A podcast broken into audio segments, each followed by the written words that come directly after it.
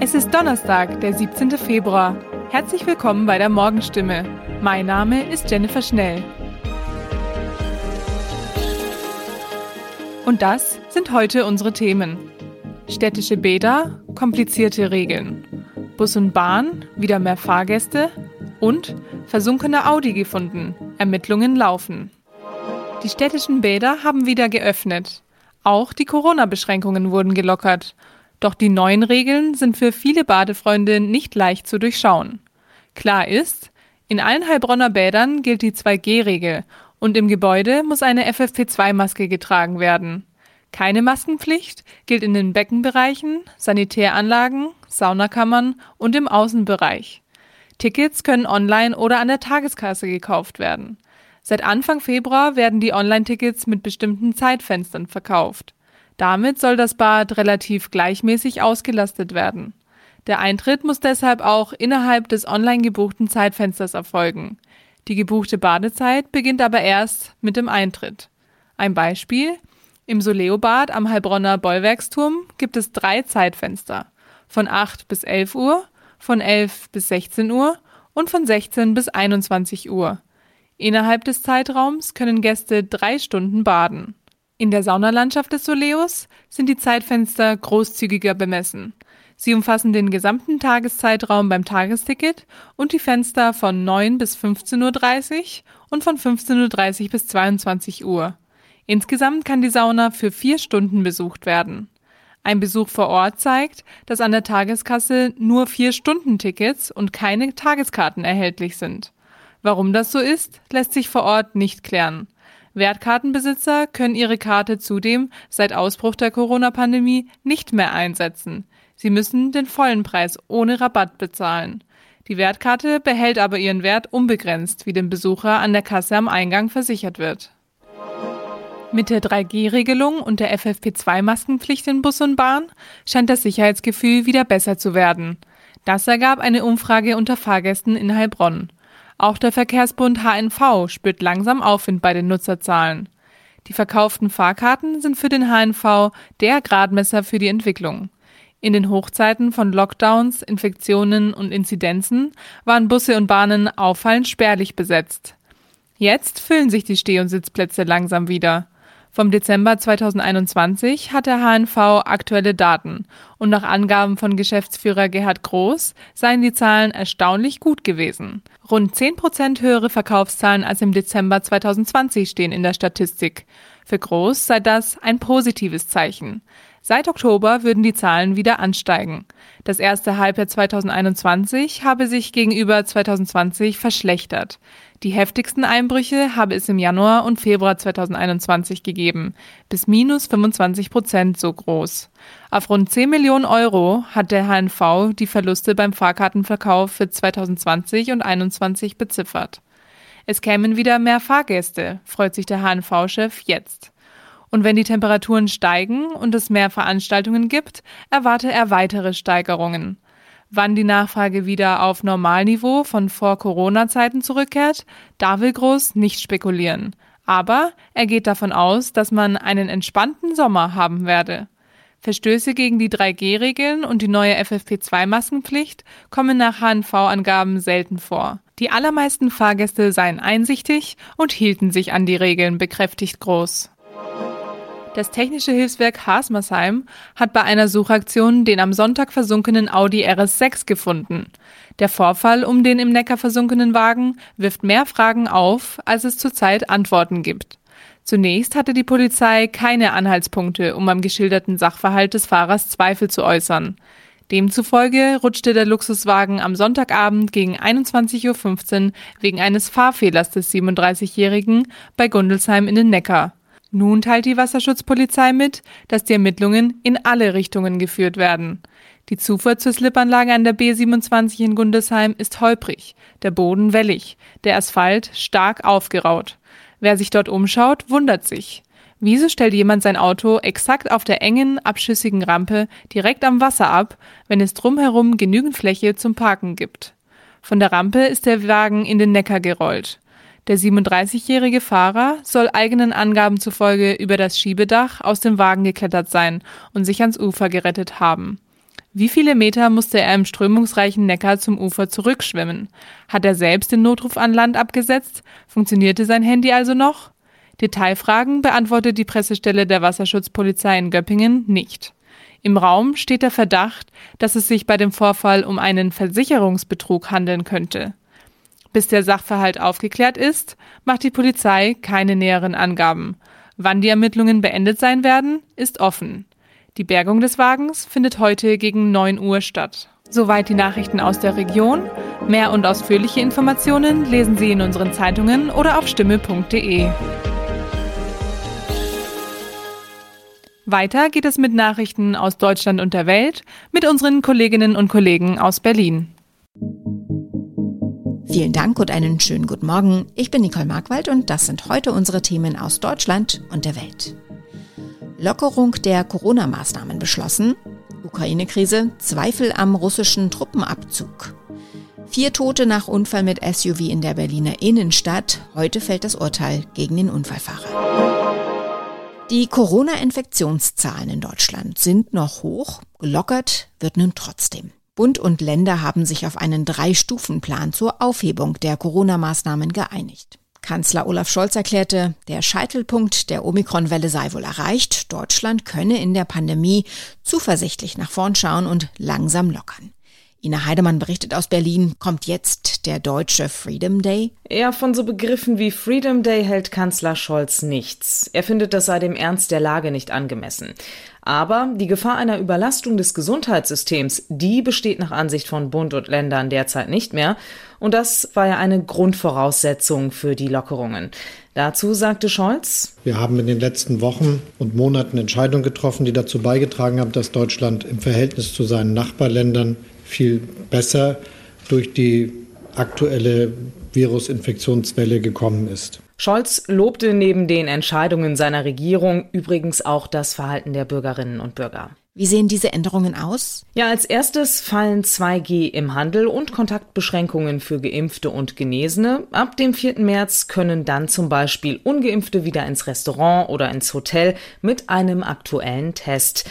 Berlins regierende Bürgermeisterin Giffey, die zeigte sich zufrieden. Und ich glaube, dass wir mit diesen klaren Regelungen jetzt auch den verschiedenen Branchen in der Wirtschaft, gerade denen, die besonders gelitten haben, auch unter äh, den Einschränkungen, heute hier auch ein ganz klares Zeichen für den Aufbruch, für den Neustart senden können. Giffey betonte, trotz der Öffnungen bleibt der Basisschutz auch ab dem 20. März wichtig, auch wenn dann alle tiefgreifenden Maßnahmen fallen.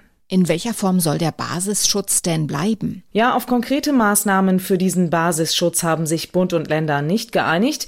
Die bisherigen Maßnahmen im Infektionsschutzgesetz laufen ja am 19. März aus. Die Länder sind sich aber wohl einig, dass es auch danach noch Maßnahmen geben muss. Dazu sagte NRW-Ministerpräsident Wüst. Aus der Sammlung der bewährten Schutzmaßnahmen, insbesondere Maskenpflicht, Abstandsregeln, Hygienekonzepte, Test und zumindest die Möglichkeit, in besonders gefährdeten Bereichen Testpflichten und Nachweispflichten vorzusehen. Kanzler Scholz, der will sich laut Wüst in der Koalition im Bundestag dafür einsetzen, dass solche Maßnahmen auch möglich bleiben.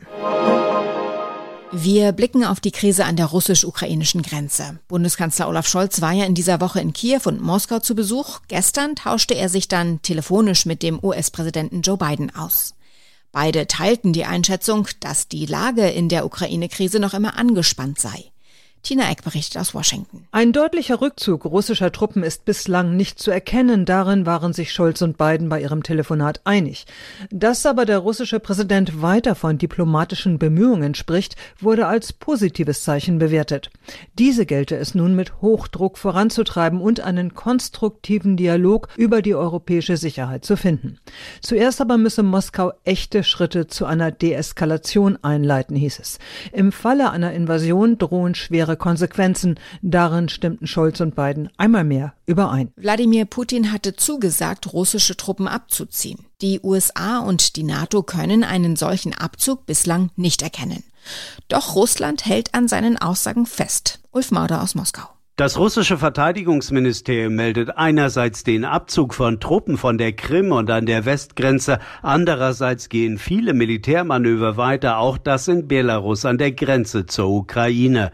Schon an diesem Sonntag, wenn die Übung endet, sollen auch alle russischen Soldaten von dort abgezogen werden. Dass die NATO und die USA an Russland Schritten der Deeskalation zweifeln, prallt hier in Moskau an den Kremlmauern ab. Das Land wirft dem Westen seit Wochen antirussische Propaganda, Lügen und Hysterie vor und ruft dazu auf, der NATO und den USA nichts mehr zu glauben.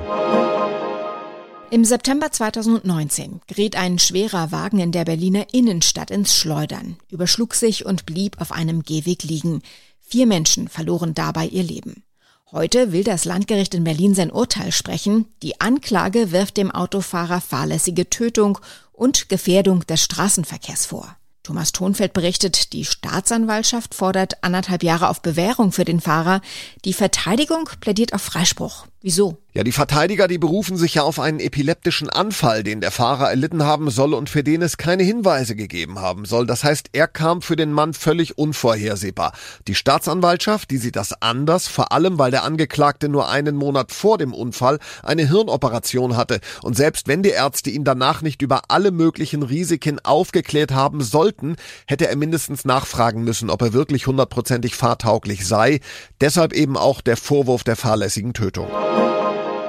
Zugstrecken sind blockiert, Flüge abgesagt, Schulen bleiben geschlossen, Starke Unwetter und Sturmböen ziehen über Teile Deutschlands hinweg. Deshalb schauen wir in unserem Tipp des Tages heute darauf, wie man sein Zuhause und das Drumherum sturmsicher macht. Ronny Thorau weiß, was im Notfall zu tun ist. Wie macht man denn sein Haus sturmfest? Ja, viele schauen ja vor allem besorgt auf Bäume, die am Haus stehen zum Beispiel und im Sturm ja auch oft bedrohlich schwanken oder die Äste peitschen umher. Aber Bäume, die sind es oft nicht, die Schäden verursachen, weil die sind ja doch oft tief verwurzelt. Eher fliegen lose Gegenstände rum, geschossartig teilweise. Leere Blumentöpfe auf dem Balkon zum Beispiel, rumliegende kleinere Gartengeräte. Also eine wichtige Sturmvorbereitung ist Kleinkram aufräumen. Und am Haus gucken, ob was lose ist, was man befestigen kann. Fensterläden zum Beispiel, Markisen, Dachrinnen und so weiter. Und Stichwort Dachrinne, wenn da Laub und Schmutz drin sind, dann freiräumen, damit der Regen gut ablaufen kann. Und was ist mit dem Auto, wenn das unterm Baum steht? Ist es trotzdem unsicher, auch wenn der fest verwurzelt ist? Ja, Autos werden zwar selten vom ganzen Baum erschlagen, aber Äste können natürlich direkt nach unten fallen. Und auch in der Nähe von Häusern kann es fürs Auto riskant werden, wenn da was vom Dach fällt zum Beispiel. Also wenn möglich ein Parkplatz mit Freiraum ringsrum und oben drüber.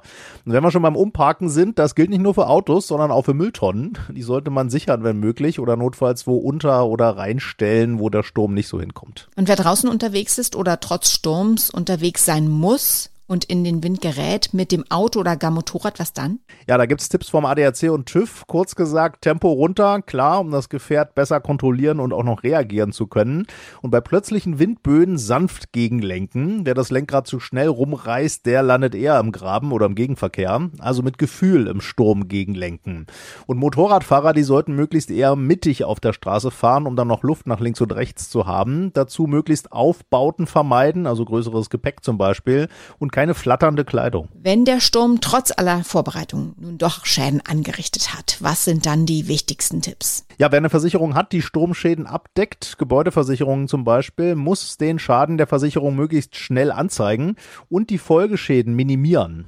Also jetzt nicht tatenlos zusehen, wie eindringender Regen die Wohnung unter Wasser setzt weiter oder das zerdepperte Fenster nur entsetzt anstarren, sondern möglichst abdichten und dann die Schäden mit Fotos dokumentieren und eine genaue Liste der beschädigten Gegenstände erstellen stellen. Wann zahlt die Versicherung denn und wann nicht? Ja, hängt natürlich von den genauen eigenen Klauseln ab, aber generell gilt zum Beispiel, es werden auch Folgeschäden bezahlt, also nicht nur das abgedeckte Dach, sondern auch die Schäden unten im Haus.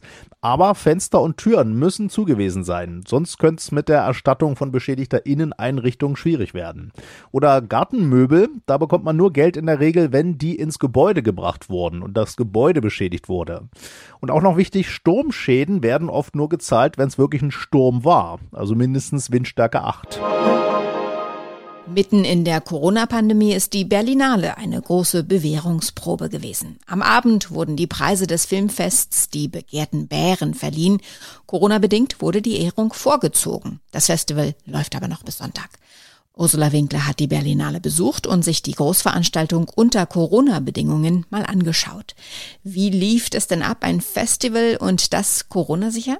Ja, schwierig. Normalerweise heißt Berlinale ja viele Partys, für manche Promis oft sogar mehrere große Partys an einem Abend, knallevolle Kinos, Fangetümmel am roten Teppich. Ja, und wenn sich das Who is Who der Filmszene schon mal trifft, natürlich Küsschen hier und Küsschen da an jeder Ecke. Kurzum, das Ganze geht mit Corona ganz schlecht zusammen. Deswegen war die Berlinale diesmal ziemlich anders. Es gab viele Corona-Regeln zu beachten und es gab auch viel weniger Filme im Angebot. Die Bärenverleihung wurde nach vorne gezogen. Ja, und Partys gab es zumindest von offizieller Seite keine. Keine Partys? Waren denn überhaupt Stars da? Auch deutlich weniger als normalerweise. Viele waren erst gar nicht angereist und es gab ja viel weniger Chancen, überhaupt Stars zu spotten, weil ja eben keine offiziellen Partys waren. Man musste also an den Premierenteppichen und im Kino ganz genau schauen. Ähm, es war auf jeden Fall ein ziemlich weibliches Festival. Die berühmtesten Promis, die da waren, waren Megan Fox, Emma Thompson und Juliette Binoche. Auch die berühmteste Absage war weiblich. Isabelle Huppert konnte ihren Ehrenbären fürs Lebenswerk nicht persönlich abholen. Positiver Corona-Test. Es war natürlich natürlich einige deutsche Promis da, aber insgesamt war es schon auch in Sachen Stars eher eine Art Berlinale Light. Die Berlinale ist ja das größte Publikumsfestival der Welt, heißt, da gehen nicht nur Experten hin, wie Medienleute, Filmemacher oder Verleiher, sondern auch ganz normale Kinofans. Und das ist ja auch noch bis Sonntag möglich. Es wurde ja nur die Bärenverleihung vorgezogen, aber die Publikumstage laufen noch. Wie erleben denn die Zuschauer die Filme? Ja, wer in einen Film rein will, muss einige Auflagen erfüllen, also geimpft oder genesen sein und entweder geboostert oder tagesaktuell negativ getestet und eine FFP2-Maske tragen. Tickets gibt es ausschließlich online. Die Plätze sind fest zugewiesen, aber die Besucher, die ich gesprochen habe, die haben das nicht als Einschränkung empfunden. Natürlich ist es schöner, wenn man keinerlei Einschränkungen hat und wenn es keine Pandemie gibt, aber ich glaube, dass es im Moment nicht anders möglich ist. Also die Hygieneregeln waren eigentlich ziemlich gut und ähm, es haben sich alle dran gehalten. Es war überhaupt kein großer Aufwand. Die Jury hat die Bären verliehen. Auch ein deutscher Film hat abgesahnt, gleich doppelt. Da gab es zwei silberne Bären. Genau, der Film von Andreas Dresen, Rabir Kurnas gegen George W. Bush, hat die Silberbeeren für das beste Drehbuch und die beste Hauptdarstellerin abgesandt. Äh, da geht es um die wahre Geschichte über den Kampf einer Mutter, die ihren Sohn aus dem Gefangenenlager Guantanamo zurückholen will. Und der Darstellerpreis, der ist absolut hochverdient. Denn so tragisch die Story ist, äh, dank dieser Hauptdarstellerin muss man wirklich viel lachen. Eine ganz einfache Frau, die am Ende aber sogar gegen die US-Regierung kämpft. Vielleicht ein bisschen naiv, aber erfolgreich. Österreich. Äh, mit dem Bären will Meltem Kaptan ihre Wohnung aufhübschen. Ich bin ja so ein Dekomädchen und Silber kann man gut dekorieren. Das passt. Also ich glaube, der findet seinen Platz. Also ich denke mal, für eine Schauspielerin ist das echt eine ziemlich schicke Deko. Soweit das Wichtigste an diesem Donnerstagmorgen. Ich heiße Nicole Markwald und wünsche einen guten Tag.